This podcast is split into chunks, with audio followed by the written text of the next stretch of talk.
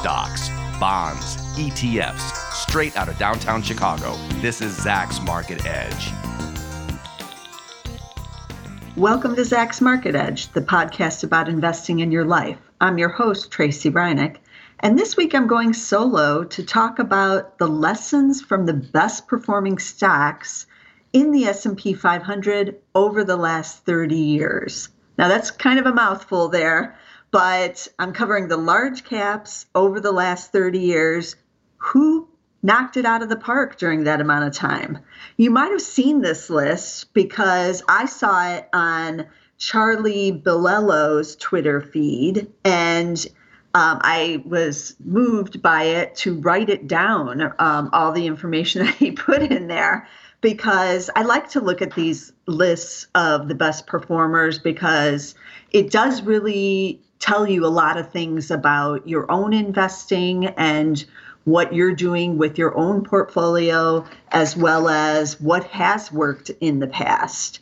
And Charlie, if you don't know, is the founder and CEO of Compound Capital Advisors. I really recommend following him on Twitter. I'm going to link to his Twitter feed in the article to this podcast. And um, he also has a free newsletter too, if you want to check that out. But he posts these interesting lists that um, are a reminder, I think, that while investing may seem easy, especially in times of bull markets like we're in right now, it, it's not always easy. And um, these longer outlooks tell you a little bit more, like I said, about what your investing style is like and how you can grow your investment, grow your wealth through stock investing. Um, but the interesting thing also about this this list is that I don't recall seeing a 30 year list in in forever. I've seen, you know, the 10 year lists, the 20 year lists, especially given that we just finished 2020. A lot of people are putting out the 20 year list, but this was the first 30 year list. And so this encompasses like 1990 through 2020. And um, I wrote down some of the things that happened during this time period. So we had five US presidents, we had two Middle East wars, we had two impeachment trials, there were several domestic terror attacks, including 9 11. There were four recessions, and the Cubs won the World Series. All this happened in the last 30 years and more, even more things than just that short list. So there's a lot of things going on. And I know many of you listening right now might think, hey, I wasn't even born in 1990. Or if you are a little bit older, you know, you weren't even investing by 1990 yet. If you're Gen X, you maybe only got into investing during the dot com boom years because that's when E Trade launched and we could easily do investing on our computers from home for cheaper costs than what it used to cost. It, this just give you a little bit of perspective. In the early 1990s, I had a PaineWebber account that was one of the brokerages at the time. And it cost me $50 to do any kind of trade in it. So, yeah, pretty much you weren't trading if it was $50. And I had to buy in increments of like 25, 50, 75, or 100 shares. I couldn't just say, hey, I want five more shares of this. No. Um, it was like a lot more difficult. So many investors in the 80s and the 90s were buying mutual funds like Fidelity's Magellan Fund, which was run by superstar portfolio manager Peter Lynch. So the the star portfolio managers were big in the 80s into the 90s, even up through the dot com boom. But then we had day trading uh, begin and abilities to trade again on your home computer using something like E-Trade finally exploded in the late 90s. So a lot of these stocks that are on this list of 30 years, um, you know, most people weren't even able to invest, weren't born yet, or, or any of that. But it tells you how far back we are really going. But what if you did buy and hold these stocks for all those years through all those events? This list has some interesting names on it. Some you might think would be on there given what we have lived through. over the past, uh, you know, even 10 years. And given the hot stocks of the last 10 years, you might think you know what's at the top. But uh, there were, again, some interesting names on there that are a reminder about how difficult investing really is. And um, a couple other lessons that I feel we can really take from even just just by looking at this list. So let's dive in on what some of those lessons are. And I'm going to uh, be talking about the big winners from the list as we go along with some of these lessons. So, so the first lesson really is that holding four decades can work to build wealth. I know that sounds maybe um, you know something you've heard many times before. Yeah, yeah, buy, hold, own for a long time, but it really does work when you look at this list. Now, right now, the average holding time for most investors in a stock is 18 months.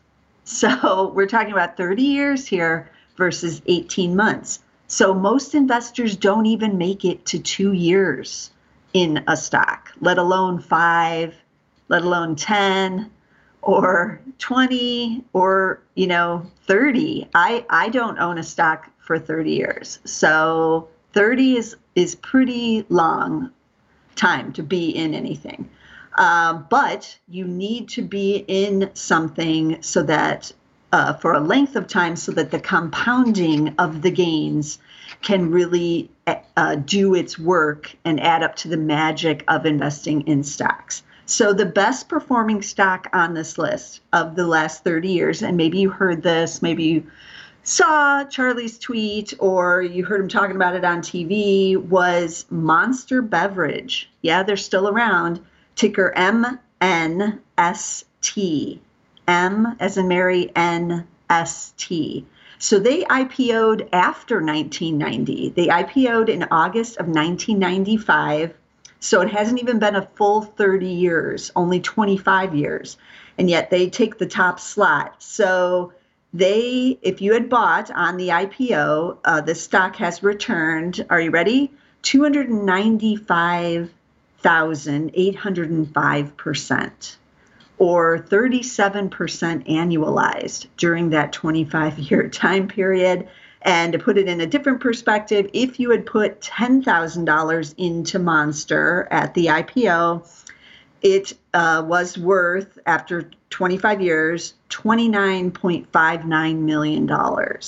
Uh, most people probably wouldn't have had $10,000 in 1995. That was a nice chunk of change in 1995.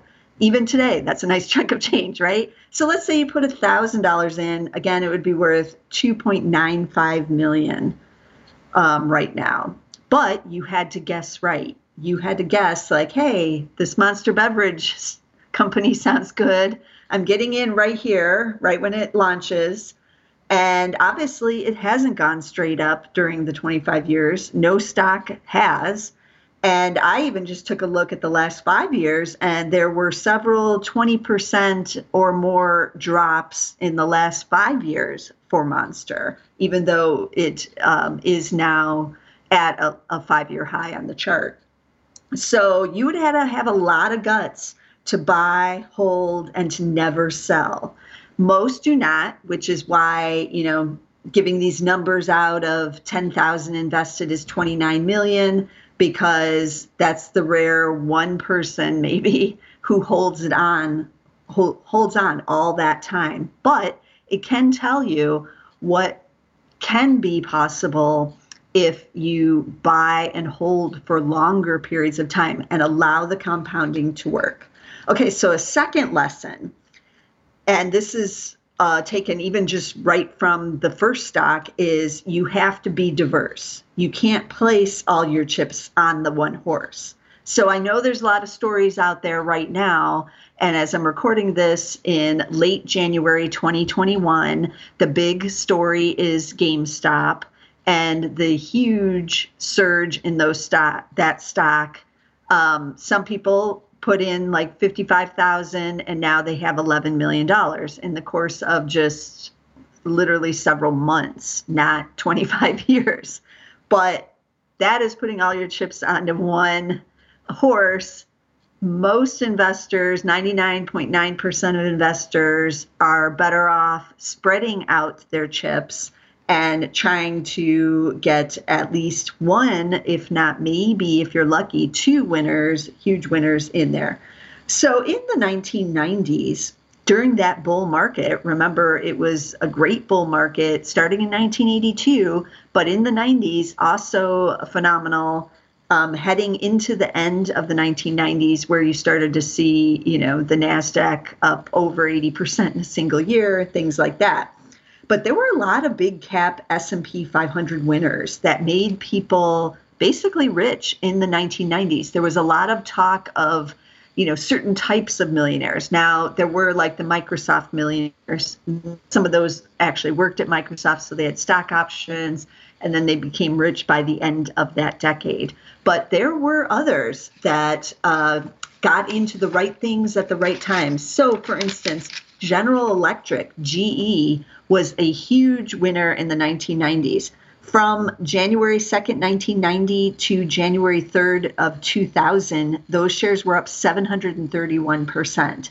Pfizer, which I've talked about before in several podcasts during the 1990s, it's my poster child for the 1990s. Pfizer, ticker PFE, was up 1,036%. Merck, um, ticker MRK, also up big, 552.9%. So all of these were big winners in the 1990s. So over 10 years. The next 20 years were not good. Let's just put it that way. Um, it, it was not good. So Merck, over the next 20 years, was up 2.2% com- total. That's not not annualized. Now this doesn't include the dividends, but just based on the chart, just up 2.2%. And I've talked about Pfizer's dismal performance it's up 9%. Again, not an annualized rate, just up 9%. GE, we all know that that's hit a trouble in the last couple of years, and that is actually down 73%. Again, none of this includes dividends, which does improve the uh, picture for investors if they had bought and held. But a lot of them who thought they were on their way to huge, huge riches after owning through that 10 year time period, if they stayed in, have uh, not not turned out all that great for them over the course of these 30 years. So, lesson number three what works one decade may not work much later. So, industries change management changes, new technologies and leaders in certain areas emerge. And we all know those stories, right? We all know there's a reason there's no Borders bookstore. They shut down t- 10 years ago, a decade ago, because of pressures from Amazon and online book selling. So you have to really pay attention uh, to what you're owning when you're a long term investor and you have to rethink your companies literally every year with an open mind. Is it still doing what you hoped it would? Is uh, it still growing revenue? Is it still growing earnings? What does its business future look like? Is it a mature growth company or um, you know a new newer growth company? Who are its competitors? Another uh, area that's not on the 30 of the best performers list for the last 30 years is energy. So many of you might know the story of my grandmother who owned Exxon stock since 1972. I've talked about it on prior podcasts. She did not sell all of her shares. She sold, I think, some of it during the time period over the years to like, you know, buy buy some things, but she always held some shares. But her sister, my great aunt, uh, never sold and has held onto her shares. They inherited them from my great grandfather. And she is uh, still with us and has held since 1972. Now, they didn't get a lot of shares when they inherited because it had to be split among uh, numerous siblings. So I never could find out from either my grandma or my great aunt exactly how many shares it was back in the day. They they like looked at me with a blank look. They had no clue, but it was not that many. It's not like each of them got 100 shares. No. But uh, over the years, my great aunt, that has compounded. Now, Exxon, as I said, is not on this list of the best performers of the last 30 years. So I took a look to see kind of where it broke down. So from 1990 to 2000, that first 10 years, shares were up considerably, up 252%. But since 2000 through 2020, they're up just 14.8%. That's total, that's not annualized. By 2014, however, uh, if you had held those 14 years, it was up 150%. That's when oil went up over $100 a barrel. Uh, energy was really surging, but then we had the oil bust of 2015, and that hit the industry hard, hit all the oil stocks. And then the 2020 coronavirus pandemic and that stock crash wiped out another huge chunk of Exxon's gains. It was down another 75%. So most of the 15 year gains to start this century were wiped out in just the last year, essentially. A lot, a lot of it was. Now, my great aunt was not wiped out because she has owned since 1972. She's gotten the dividend, she's reinvested it, so that has compounded. So it's not all been for naught, right? Um, I actually did check on Yahoo Finance, and since January 1st, 1972, up and through 2020, um, so to start here in 2021, she's up still 1,906%. But up through 2014, before the collapse in the industry over the last five years and in these stocks, she would have been up 4,268%.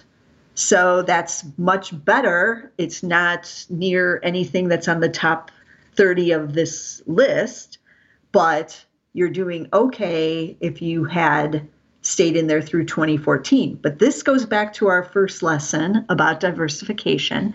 And hopefully, Exxon is not the only stock she owns. And I know that it isn't. So she has other investments. So if one falters, she's in others that um, you know might not be faltering. So that's key lessons. Now, I know some of you are thinking, what about all those tech titans? Because I mentioned the Microsoft millionaires from the 1990s. Where do they fit in on the 30 year chart? Because some of them you would think have to be in there, right? Like if everyone's becoming a millionaire in the 1990s off Microsoft, you would think Microsoft would make this list. So the tech titans from the 1990s that everyone was investing in, there were four of them, and they were Intel, INTC, Cisco, CSCO, Microsoft, MSFT, and Dell, DELL. Now, Dell went private during this time period after the 1990s and now has reemerged again as a public company. So they're messed up and I can't really track track them easily. But I can uh, we can track the others, and only two out of those four make the list of the best 30. And they are Cisco and Microsoft. So Intel doesn't even make the list, even though it was one of the go go stocks of the 1990s. So I took a look at Cisco. It's number 18 out of the 30 best performers of the last 30 years. And it is uh, it IPO'd in February of 1990, so almost exactly right when the list starts is when it IPO'd. Shares are up 37,963 percent, or 21.9% annualized. So $10,000 invested in Cisco's IPO uh, at the end of 2020 was worth $3.8 million. And Cisco started paying a dividend um, little over a decade ago in the mid 2000s, I want to say, but up until then, it had not been paying a dividend. So you would get the extra benefit of having a dividend in there. But Cisco is not one of the more popular of the tech stocks um, and hasn't been for some time. But if you were a long term investor in it, you've done okay. Um, better than okay, actually. Um, Microsoft is the other one. I thought Microsoft might be higher on this list than where it was of the top 30, um, given what it did in the 1990s, but it shows up at 24. So they went IPO in March of 1986. So they had the full 30 years on this list. They had an incredible 1990s, but from ni- from 2000 to 2013, uh, the stock didn't go very far and only re hit those 2000 highs by 2013. Um, has been doing better in recent years, so maybe that's what helped propel it onto this list again. So it's up 33,256% over the last 30 years, or 21.4% annualized. So a $10,000 investment at uh, in 1990, not on their IPO because they IPO'd in 86, but in 1990 was worth $3.3 million um, at the end of 2020. So, some surprises about the, the list, including like Microsoft was a surprise, but other surprises. Amazon, you're probably wondering where did they show up? Now, they didn't go IPO until 1997. So, you know, fairly far into this 30 year time period, but that didn't stop them. They are number two on the list. Let me consult getting the list out. Um, so they're number two. They're up 217,028%. So $10,000 invested in 1997 on their IPO, because you would have had to invest when they went public here, is worth $21.7 million.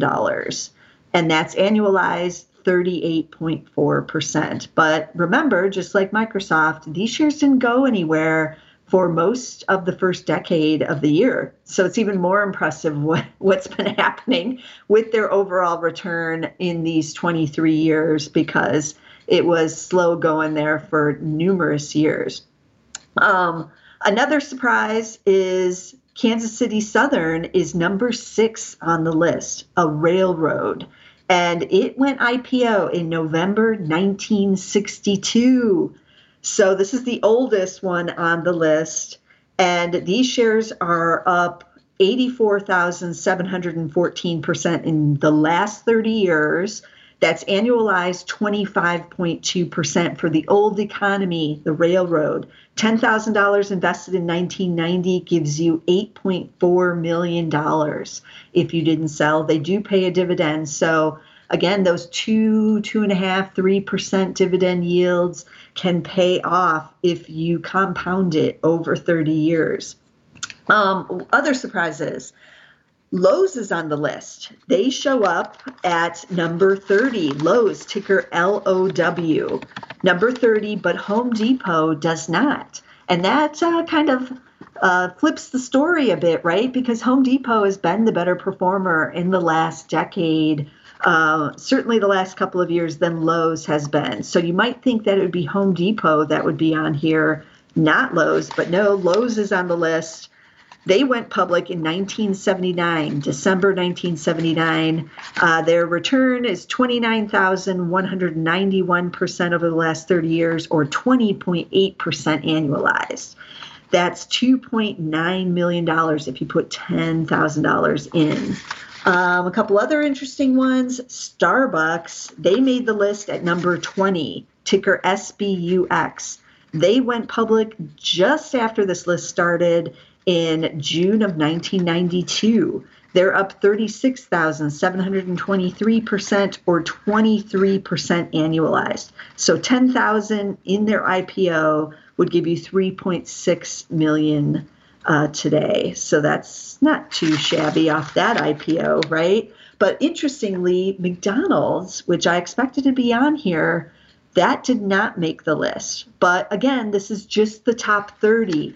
And the 30th one, which is Lowe's that I just mentioned, had annualized average return of 20.8%. So I'm sure there's some of these great companies that are just below the 30 mark here and that are still seeing these really high double digit annualized returns.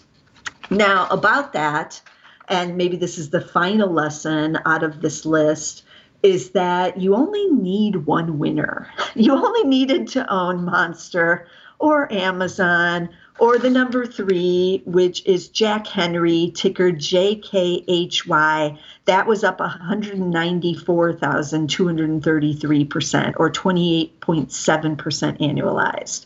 So you only needed to own one of these to make your portfolio outperform because even an 8% annualized return will double your money in nine years. If you can get 10%, you're doubling it in 7.2 years. So Monster again, 37% annualized. That's how you ended up at 29.59 million over 30 years, annualizing, you know, that gain, compounding it every year. And compounding does work the longer you're compounding it, as many of us know. Now, um, if you're just looking at the annualized gains on this list, it's a little different than what comes up as number one because some of the companies went IPO after 1990, and so their annualized gains might be slightly better than what their overall 30 year total is because they weren't in it 30 years. So, annualized winner is not Monster at 37%, um, though that's it's still up there. Monster's still up there, even on the annualized. But on the annualized list, let me consult my my papers here. Netflix is number one at 39.7%. It shows up at number 12 on the overall list, up 50,133% since its IPO in 2002. So 10,000 into the into Netflix on its IPO would have been five million dollars um, now. So Netflix still at the winner there. Amazon is number two at 38.4. Monster, as I mentioned, number three at 37%. Number four, still one of the popular darlings on Wall Street, NVIDIA at 30.7%. Ticker there is NVDA. And number five, Cognizant. That's up 29.5%. And let me consult. Where do they show up on the list? Um, Cognizant on the overall list. Where are they? Uh, 22. Ticker CTSH. They went public in June of 1998 but their annualized is 29.5%. Again, you don't need to do annualized at 29.5% for all your stocks to have your wealth grow, to do well. As I said, you need 10% to double every 7.2 years. So anything over that um, is really making your money work. And don't forget that dividends can really boost returns. Now, Netflix, it's impressive because it does not and has never paid a dividend, still getting those huge annualized gains. But for most other companies, the little boost you get from the dividend yield, either 2% or 3%, really adds up when it's compounding year after year after year. So think about that 10% annualized, you need to double your money in 7.2 years. And think about if your company pays a 3% dividend, you only need 7% to get to that 10%. It makes it a little bit easier to get to that uh, double digit return where then your compounding can really take off and you can really start to grow your portfolio and grow your wealth. And remember, these 30 names on this list are 30 out of 500. This is the S&P 500, not the Russell small caps, not the mid caps, not the triple Qs, not the Dow. This is just the S&P 500. So there's a lot of companies in that 500. Some didn't survive all 30 years on that list. They might have gone bankrupt or they just got kicked off you know, we just added Tesla to the S&P 500, but something had to leave to make the space for Tesla to, to join in. So these are just the top 30 names. It tells you how difficult it is to find the big winners, not to mention to hold on to them And even if you find a big winner like a GE in the 1990s, which seemingly had everything going for it, same with Pfizer and Merck, doesn't mean it can keep the track record that it had in prior years. Same advice with all these stocks now with the top five annualized doesn't mean because they were the winners in the prior decades that they will be going forward. So keep all those things in mind and try to be diverse as possible when you're finding your stocks. But the biggest lesson of all out of this list is that it's about time time that you have to hold these stocks to to get to these levels of annualized returns. It's about compounding that gain year after year after year through the ups and downs through the recessions, through the coronavirus sell off, through whatever sell off is coming, and one will be coming again, even possibly here in 2021. And, um, you know, that's the key to being an investor, not just a trader. An investor is in it for the long haul, trying to own the greatest companies in the world for long periods of time where you can compound those gains. So keep that in mind. Uh, but I love these lists, and I'm probably going to do some more podcasts on the power of compounding because it is so much fun, right? And I have to check in with my great aunt to see what's going on with the rest of her portfolio that's still compounding as uh, again, she's been an investor for nearly 50 years now in um, several things, not just ExxonMobil. So um, that's always fun, and it's uh, it'll be fun for you long-term investors out there too. Once you reach even like a five-year time period, five, ten years, you really start to see the fruits of your labor. Hopefully. So let me repeat a lot of the tickers I talked about on the show, and there were a lot of them. So I'm just going to lay them all out there. Monster is the winner for the last 30 years, MNST. Then I talked about GE. GE is the ticker, Pfizer's PFE. Merck is MRK. Exxon XOM. Intel, INTC, Cisco, CSCO, Microsoft, MSFT, Dell, DELL, Amazon, AMZN, Kansas City Southern, KSU, Lowe's is LOW, Home Depot is HD, uh, Starbucks, SBUX, McDonald's, MCD, Netflix, NFLX. Then I added, oh, what is the other one? Let me get it. Um, NVIDIA, NVDA, and Cognizant, CTSH. There's a lot of other ones on the list I didn't cover. Um, there are some other retailers too, so don't overlook the retail sector. Um, let me just throw in one other one because I am thinking about it at the moment. Number five on the list was Best Buy, ticker BBY. It went public in 1987. Total gains over the 30 years 105,277%, or 26.1% annualized it was supposed to be defeated by Amazon, right? Supposed to be crushed down, um, but it was not. It survived and is now thriving. Amazon's number two on the list, Best Buy number five, but other ones, Circuit City, they went under. They're not on this list. So Amazon did defeat some of the others um, that did not survive and make the list. So don't rule out a lot of retailers because again some of them make the list especially when they're fairly new or early in their incarnation.